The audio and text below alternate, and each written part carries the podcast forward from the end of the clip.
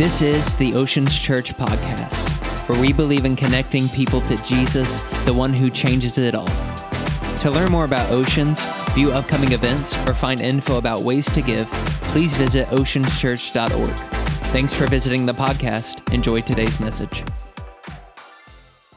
Jaime and I have been married. We're going on 25 years, September 11th. Um, yeah, we are by no means experts in the field of marriage. Okay, um, you know we have uh, we have three children. Our son Alexander is 22. Uh, he is married to uh, his bride named Casey. They live in Tampa.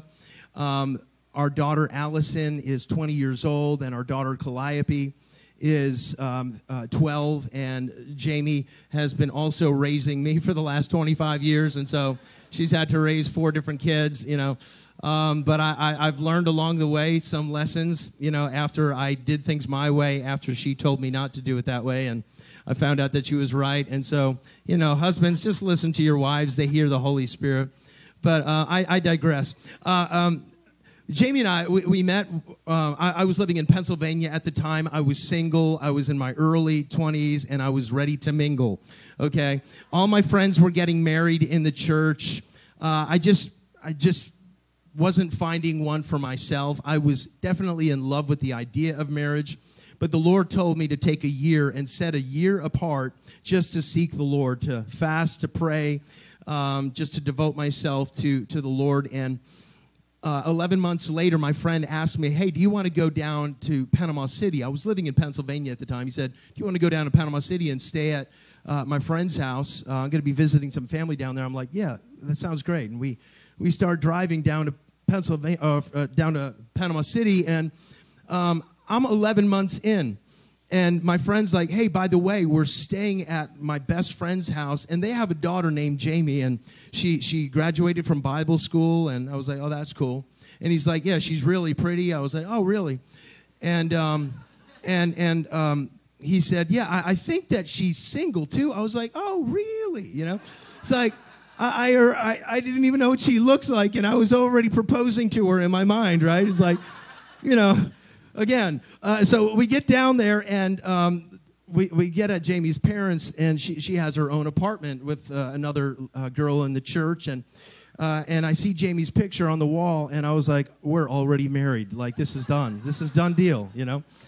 And uh, and so Jaime's mom, like Jaime's parents, fell in love with me because I was just this young young young man that was like passionate for the Lord, and I was a worship leader, and I was a musician and songwriter. And Jaime's mom called her up and said, "You got to meet this guy named Michael.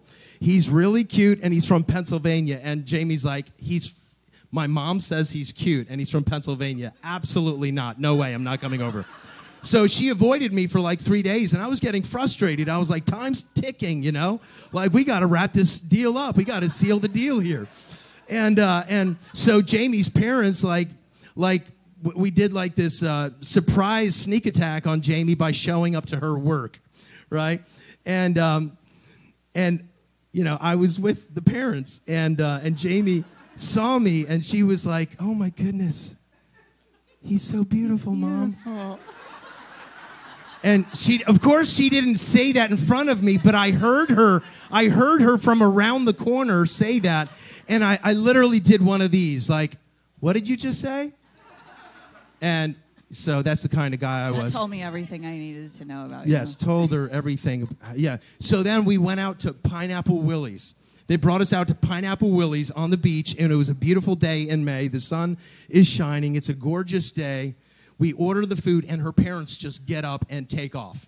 They're like, they're trying to lock this thing down as well and I'm, I'm excited. And, and all of a sudden, you know, Jaime and I are in this great fluid conversation. And later on that day, there's this barbecue at the neighbor's house, the, the Sydney family. And uh, Jaime's parents are like, hey, do you want to come over to the Sydneys? We're going to do a barbecue later. And Jaime's like, yeah, absolutely. And so, so what? Um, so we get to the Sydneys, and they have a piano there. And I was a worship leader.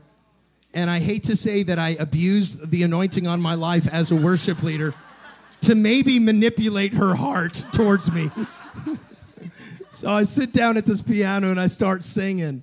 And it like, was over. It was over. and I knew what I was doing, and probably she did too. And uh, like love was in the air, and um, and then like I stopped playing and I turned around. The, the whole room is just crowded with a bunch of people, and people are talking. And Jaime is sitting across the room, and she's staring at me. And so I'm like, I'm gonna lock my eyes in her eyes, and I'm going to like give her the smolder, and I'm not gonna break away until she breaks away.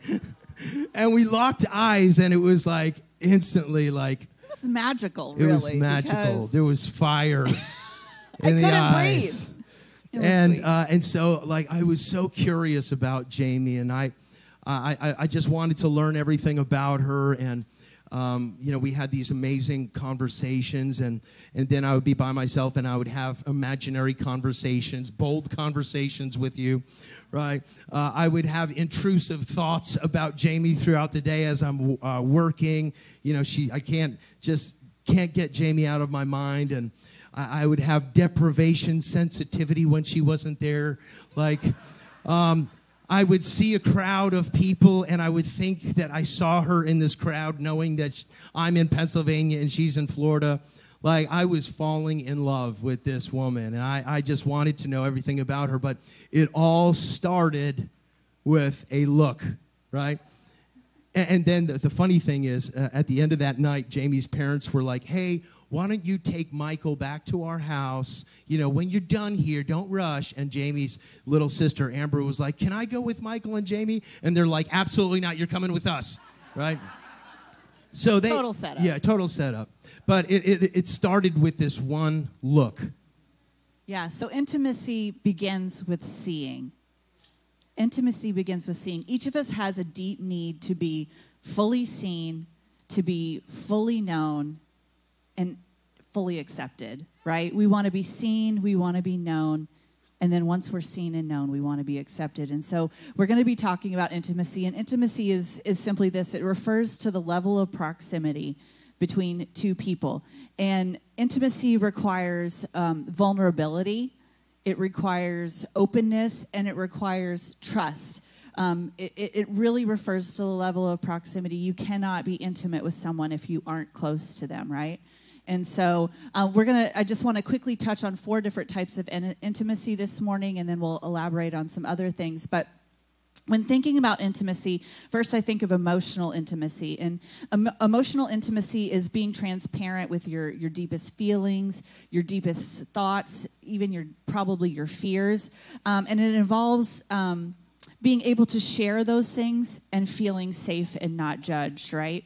Like I think for for us ladies, emotional intimacy is very important because without the emotional intimacy, sometimes it can be very hard for the physical intimacy part. But if we can't feel like when we go to our spouse with our fears or or um, our our anxieties or our thoughts or even our emotions and we don't feel safe and we don't feel seen and heard it makes us very it makes it very very difficult us for us to be um, physically intimate. And so emotional intimacy is very very important. And then there's intellectual intimacy which is refers to like sharing your ideas your thoughts your opinions maybe your life perspectives. Um, it also means being open to learning from one another.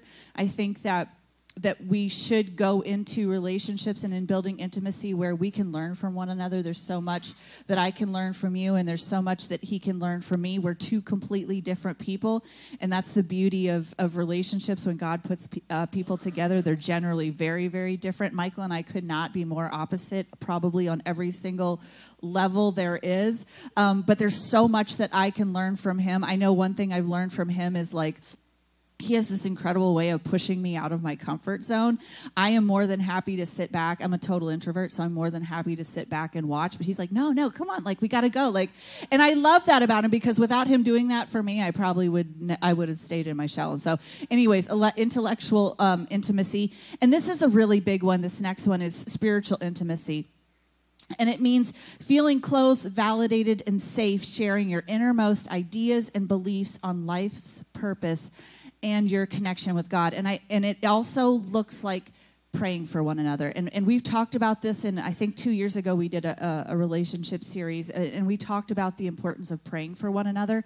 I never feel more seen, heard, and loved by Michael than when he sees me going through a hard time and he just lays his hands on my head or on my, puts his arms around me and begins to pray over me. There's something so um, beautiful and intimate about being able to pray for one another. It's a very vulnerable thing. And, and I've talked about this before. I remember when we were first married, I had such a difficult time praying even in front of him, not even just for him, but praying in front of him, because it felt like such an intimate thing to um, to share my conversations with the Lord in front of someone else, but to be able to pray for someone. And so it was years before I was really able to pray in front of him, but there was such a closeness and intimacy that came from being able to pray um, in front of one another and for one another and with one another.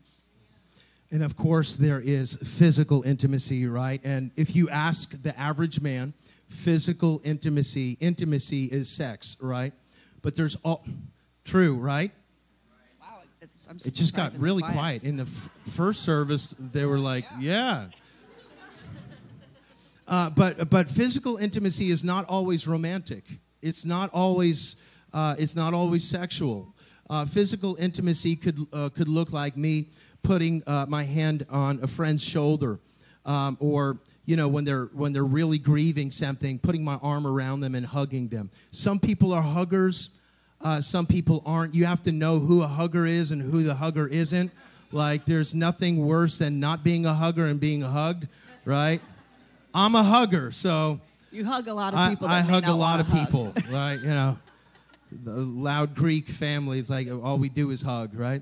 Uh, but um, intimacy happens when when somebody shares something emotionally meaningful, and the other person receives it and shares it back to them.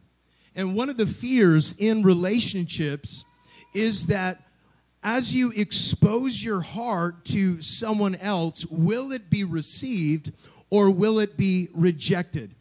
Will, will they uh, value uh, your, your thoughts? Will they value your fears? Will they value your emotions? Or will they laugh at it and make light of it? You're essentially laying your heart out on the table, right? And, and we see um, that one, one of the fears is in relationships concerning intimacy is exposing your heart and and it not being received, right? Is anybody ever been there where you were sharing your heart with somebody and it felt like they just took advantage of that moment and they didn't they didn't care for your heart. What I've seen is that in relationships some people will provoke crisis in their marriage or in their uh, relationship with their um, their boyfriend or girlfriend because they're scared of intimacy. Some people will withdraw at the exact moment when things are getting closer to intimacy. How many has ever experienced that before, right? And, and we'll see uh, people like this go through relationship after relationship after relationship after relationship. Never like locking in because of a fear of intimacy. And you could you could spot you could spot the people that have a fear of intimacy because they all of a sudden disappear for a time when things are beginning to get close to intimacy.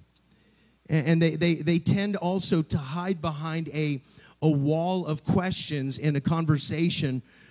Um, and then they then the, when the, the conversation turns to them, they avoid it, right? They, they kind of spin it back on you. And so um, intimacy is again being fully seen fully known fully accepted it's it's an exchange. Not only is uh, is it the proximity of how close you are physically but the proximity of the heart right and love and intimacy is only possible if two people eventually reveal the center of our existence. Like I, I really believe that true intimacy is developed over time. That's why it's it's so dangerous. I, even it, like in today's culture where people are so quick to be physically intimate long before they ever are actually spiritually, emotionally, and intellectually intimate. And that comes with time. It comes with being able to fully reveal who we are and be accepted by that other person, and doing that in turn Um, and, and it requires a massive, massive risk. It's incredibly,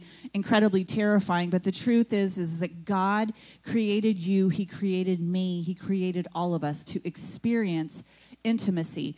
Um, Genesis, we're going to be looking in the book of Genesis um, this morning, but Genesis 2, verses 18 through 25 says this The Lord God said, It is not good for the man to be alone. I will make a helper suitable for him. Now the Lord God had formed out of the ground all the wild animals and all the birds of the sky. He brought them to the man to see what he would name them. And whatever the man called, the, uh, called each living creature, that was its name. So the man gave names to all of the livestock, the birds in the sky, and all of the wild animals. But for Adam, no suitable helper was found. So the Lord God caused a man to fall into a deep sleep, and while he was sleeping, he took one of the man's ribs and then closed up the place with flesh. Then the Lord God made a woman from the rib he had taken out of the man, and he brought her to the man. The man said, This is now bone of my bones and flesh of my flesh. She shall be called woman, for she was taken out of man. And that is why a man leaves his father and mother and is united to his wife. They become one flesh. Adam and his wife were both naked and felt no shame. And everybody said, Amen. Right? She, she is now bone of my bone and flesh of my flesh. This is saying that we are one. We are the same. We are, we are one heart, one mind, one mission, one focus. Right? Bone of my bone, flesh of my flesh. They were both naked and they felt no shame. Somebody say, no shame. This verse describes what God's intended design for relationships from the very beginning before sin entered in. That you would be completely naked without any shame. Uh, naked, uh, not only physically, but also naked emotionally, um, sharing 100% of yourself with the one that God had paired you with. There was nothing to hide here in the garden, there was no sin to cover. There was no parts of their bodies that they felt embarrassed by, probably because there was no trans fats, right? There was no cellulite in the garden. Like it was nice and tight, right? none saggy, right? Uh, no parts of their personalities they despised, right? Uh, this was God's design. It was His intended design for you and I to experience intimacy, for you to be able to see into me and I be able to see into you and know your heart and know the, the, the, the deepest places of you, your, your fears, your, uh, your hopes, your dreams, the, the, the longing uh, in your soul, right? Um, this was God's intended design from the very beginning. Now, here's the problem is Satan also had his own plan. He hated the image of God. He hated relationships. He hated the, the fact that when a husband and wife come together, they complete the image of God. And he wanted to destroy the image of God. He saw the image of God in us, the Imago Dei, and he, his, he set his sights on the most vulnerable, and that was God's children. And so he comes in and he deceives them. He deceives Adam and Eve, and we see what happens when, when sin is conceived. Uh, God is separated from his creation. And this is the biggest fear uh, the, the, fear of separation. This is a, a, a breach of intimacy here. You know, for, for God and for one another um, through sin, um, sh- you know, through sin, shame, and condemnation, there was this separation. Jamie, read chapter 3. Uh, Genesis 3 7 through 10 says, at, the, and, uh, at that moment their eyes were open, and they suddenly felt shame at their nakedness. So they sewed fig leaves together to cover themselves. And when the cool of the evening breezes were blowing, the man and his wife heard the Lord God walking about in the gar- garden. So they hid from the Lord God among the trees. Then the Lord called to the man, Where are you? And he replied, I heard you walking in the garden, so I hid. I was afraid because I was naked. And so at that moment, when Adam and Eve sinned, they disobeyed the Lord. They were immediately separated from God. And that was when the shame came, right? That was when the shame came and they noticed, hey, I'm naked. I have to hide. I have to hide myself from God. All of creation changed forever at this moment because of deception and disobedience. And as a result, shame entered the world and it continues to work in this world. Shame assaults us on a regular basis the shame of our past, the shame of our sins. We're constantly battling this shame. And in battling that shame, we're hiding who God created us to be, not only from God as if we think we can hide from God, right? That was the deception of Adam and Eve. They thought they could hide from God, but there's nothing that He doesn't see.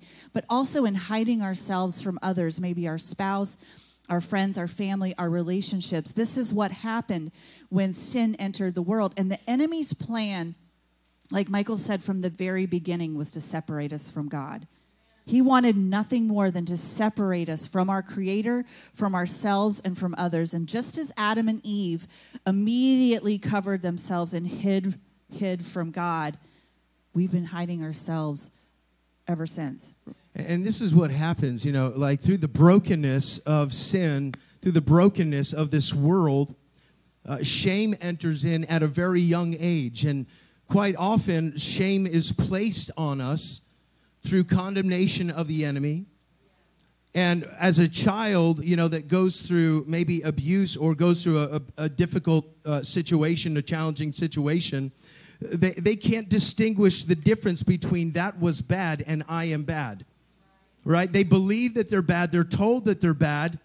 And the scripture says in Proverbs, For as a man thinketh in his heart, so is he. So if you believe you're bad, if you believe that you're unworthy, even after coming to Christ and becoming a new creation, but you are still living under the bondage of those lies, well, guess what? You're going to start manifesting those things, that bad behavior in your life. And quite honestly, what we what we need more than behavioral modification in the church is we need our minds to be renewed by the washing and regenerating of the Word of God. We need to know what God says uh, about us. We need to know who we are in Christ, how God sees us. We'll never be able to get an accurate picture of ourselves until we see the Father as He is. I just did this series, just wrapped up this series, Jesus Vision. It was all about seeing the Father as He is and, and, and uh, seeing yourself through the lens of Jesus and seeing others through the lens of Jesus. Because quite often we, we have these filters that we wear that distort the image of God, distort the image of our Heavenly Father, distort the image of the people around us, distort the image of, of our loved ones, even ourselves. Amen. And, and so God wants us to see ourselves accurately. He wants us to know that we are fearfully and wonderfully made that we are a new creation in Christ Jesus, that old things have passed away. Behold, all things become new, right? That we are not the sum of our sin, right? The biblical conviction separates um, behavior and identity. Which means that as a new creation in Christ, as a child of God, you're still gonna mess up. You're still gonna trip up. You're still gonna sin. Yes, we repent. Yes, we ask God to forgive us, but our behavior is not our identity. Shame and condemnation says and links the two together that your behavior is your identity. It's not true. That's a lie from the pit of hell. You are not the sum of your mistakes, your failures, or your sin. You're a child of God. Amen. We stand in, in the righteousness of God created in Christ Jesus. No other righteousness do we stand in. Not our righteousness. Our righteousness is what? Filthy rags. So fear, uh, fear of separation, right? This this whole thing where where God comes down and um, and He says, "Hey, Adam, Eve, where are you?" God knew where they were. They were hiding. Well, we were hiding because we were naked. Well, who told you you were naked? See, their, their eyes were open because they were disobedient, and, and what was once beautiful was now put under the curse. And there's this separation. And this is, I believe, is, is the, the, the greatest fear uh, uh, that, that each of us have in our heart is, is that, that we would be um, not seen, not known, and, not, not accepted, that we would be completely rejected, right? And separated from God, separated from those that we love. Because fear and shame, they do that. They separate us, right? They cause us to hide. Fear, fear is the enemy of love. It's the enemy of love. The enemy, it's the enemy of intimacy. One of my favorite uh, writers, Henry Nouwen, said this If fear is the great enemy of intimacy, love is its true friend. I love that. If fear is the great enemy of intimacy, love is its true friend. I want to read a passage in First John chapter 4 verse 18. It says, "There is no fear in love." Isn't that powerful? There's no fear in love, but perfect love casts out fear. Who is perfect love? Jesus is perfect love. God is love. That is, that is his essence. That is his nature. That is his character. For fear has to do with punishment. And whoever fears has not been perfected in love. And so if you are operating your life in fear, your life has not been perfected in Christ. It has not been perfected in love. And then it says the ultimate punishment or fear is what? Separation. Separation from God. Separation from one another. Separation from, uh, from those that we love. I, I, I believe that this is the ultimate fear is separation not only from God, but from one another. Thankfully, for those who believe in Jesus, that fear has passed. Somebody say amen to that. Thank God that that fear has passed. But the greatest punishment, the great fear here is separation. And, and, and, and that was never God's intended design. This is why Christ humbled himself, laid down his life on the cross to bring uh, restoration between God and his creation once again back into relationship, back into fellowship. And that is the work of the gospel. That's the work of the cross. Isn't that beautiful? It's not through works of righteousness, which we've done, but it's according to his grace, right? That he, he, we enter relationship with him and he draws us in. Yeah, the only way we can truly experience the fullness of intimacy with God is this is the only way we can do it is to be perfected in love that that uh, love casts out fear, and we fear intimacy because we fear being seen and rejected. But if we're perfected in His love, like God wants us to be, um, as, as John even described, the twofold process of receiving and giving love to others, being perfected in love essentially consists of increasing our capacity to love, to both receive and to share God's love. And so the first thing that we need to know is that intimacy originates from God. So we want to just give you several keys to unlock intimacy with God and others real quick. Uh, we are burning the time. Um, number one is acceptance. Acceptance.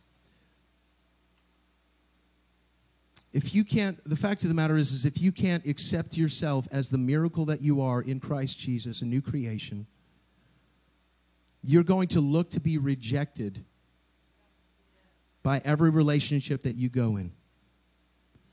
Christ accepts you. Do you hear that?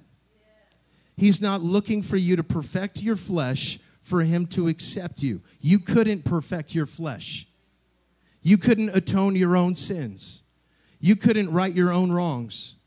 Christ chose you, that you are, you are chosen by God through Christ Jesus. If you have accepted Christ, the sacrifice upon the cross, that, that, that means that when the Father sees you, he doesn't see your sin, he sees the blood of his Son. He sees a spotless child of God, not a child of God that should be ashamed of themselves. He sees you as a new creation, he sees you through the blood of his Son. That's the grace of God. Amen. So we have to learn to accept ourselves for the miracle that we are. Uh, if we don't believe that God accepts us, we will never accept ourselves and we will never allow others to accept us. Right? So you have to be able, like, listen, you may have been rejected by your mother, by your father. You may have been, uh, you know, uh, ha- you may have had things spoken over you that were absolutely terrible, but those things are lies. You need to know what God says about you. You need to know how God sees you. You need God's thoughts about you. You need, you need your mind to be renewed by God's word. And once you understand how God sees you and loves you and chose you and that your life is under a blessing rather than a curse, you'll be able to receive that love. You'll be able to accept yourself as a miracle that you are His child, and you'll be able to extend that to others. The second is proximity it's the state or the condition of being near. You can't have true intimacy without proximity, not only physical, but also uh, emotionally, right? James 4 8, I love this, says, Draw near to God, and he will what? Draw near to you. We move towards God. God moves towards us. We move towards Him in prayer. We move towards Him in fasting. We move towards Him by opening up His Word and letting His Word wash over us. And we have communion with Him. We, we, we move towards Him in our worship. We move towards Him in our work as unto the Lord as worship, right? Every aspect of our life is worship, and it should be worship. And it's the same thing. We move towards one another with that, that, that same mindset of. The third key to unlock intimacy is trust, and trust is assured reliance on a character, ability, strength, or truth of someone or something. And Adam and Eve allowed themselves to be deceived. They put away their trust. They literally took their trust, put away their trust in God. They believed that He was not as good as He said He was, and they did the one thing that God had asked them not to do. Proverbs 3 5 through 6 says, Trust God from the bottom of your heart. Don't try to figure out everything on your own. Listen for God's voice in everything you do, everywhere you go. He's the one who will keep you on track. And trust big lie is this trust big lie is that trust is something that needs to be earned. But the truth of trust is that trust can't be earned, it can only be given. Trust can't be earned, trust can only be given. Trust is the responsibility of the person who wants the trust. If you want others to trust you, it's your responsibility to be trustworthy. And if you want to be able to trust others, it's also your responsibility. If you're committed to giving and building trust and determined to overcome any obstacles that stand in your way, then you will win the trust. But trust is going to require vulnerability. It's going to be a, uh, it's going to require you opening your up, yourself up to be seen, and it's going to be scary and it's going to be terrifying, and everything in you is going to say, "No, I can't. I can't show this part. I can't do this because past has told me that this is a, this is a bad thing or this has hurt me." But we have to be willing to be vulnerable because that is what creates and fosters the trust. And then finally uh, is is communication, which in spiritual intimacy looks like prayer but in, in just relational intimacy between like my wife and I, it's openly expressing our needs, our desires, our fears, our hopes, and that being a safe place where um, I feel heard and and listened to and valued. The same thing uh, with Jaime. We're going to be talking about communication next week, and we have some really great stuff to share with you. But uh, I want to read this one last quote and then uh, one last remark. Uh, this is a quote by Rollo May. It says, "Intimacy requires courage beyond. Bec- intimacy requires courage because risk is inescapable. We cannot know at the out- outset how the relationship will affect us, like a chemical mixture. If one of us is changed, both of us will be." Will we grow in self actualization or will it destroy us? The one thing we can be certain of is that if we let ourselves fully into the relationship for good or evil, we will not come out unaffected. That is so true. So true. There is risk involved when you are opening up your heart and sharing it with another. But the source of all intimacy, it comes from God.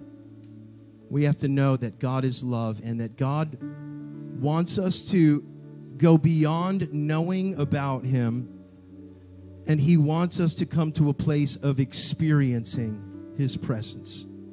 Experiencing God. Not knowing about God, but experiencing God not just coming to church and hearing about God, but experiencing Him on Monday morning at work. Not just knowing about God and knowing a few scriptures, but knowing the sound of his voice as the good shepherd that leads us into the place where our soul prospers most. Not only just knowing all the uh, all that there is to know theologically, but truly encountering his presence. See, it's not just good enough for me to know about Jaime. God's desire is that I would experience Jaime fully. And, and that's, that's, that's the beauty of, uh, of, of intimacy that God created and God designed. And he, he died for us so that he could draw us into relationship and draw us into intimacy, to remove our shame, to remove our sin, and anything that hinders intimacy, anything that's standing in the way. Let's pray this morning. Father, I thank you so much for your love for us. God, I thank you for sending your son Jesus to die on the cross for our sins, Lord. God, we want to experience you, Lord, not just know about you, but we want to truly experience you. Father, would you forgive us of our sins, Lord? God, would you draw us closer to you, Lord? God, would you place uh, in our heart a desire to lean into your presence, Lord, into your word, God, to pursue you, God, to draw close to you, Lord. And, and as we draw close to you, Lord, would you draw close to us, Lord God? Would you be the center of our relationships, Lord? That all relationships would flow out of our relationship with you first, and the health of our relationships would flow out of our relationship with you. Jesus, would you just come in? Would you teach us your ways, Lord? Would you lead us by your Spirit? Lord, that we may prosper. Lord, that our lives, Lord, uh, would bring glory and honor to you, and that our relationships would also bring glory and honor to you, Lord, to a world that is lost and broken and hurting, God. May we be your hands and feet, Lord. In Jesus' name,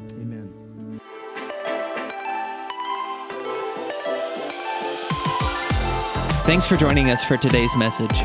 Don't forget to visit us on Facebook or Instagram for updates, service info, and ways to get involved here at Oceans Church. Be sure to give this episode a rating as it allows us to connect more people to Jesus.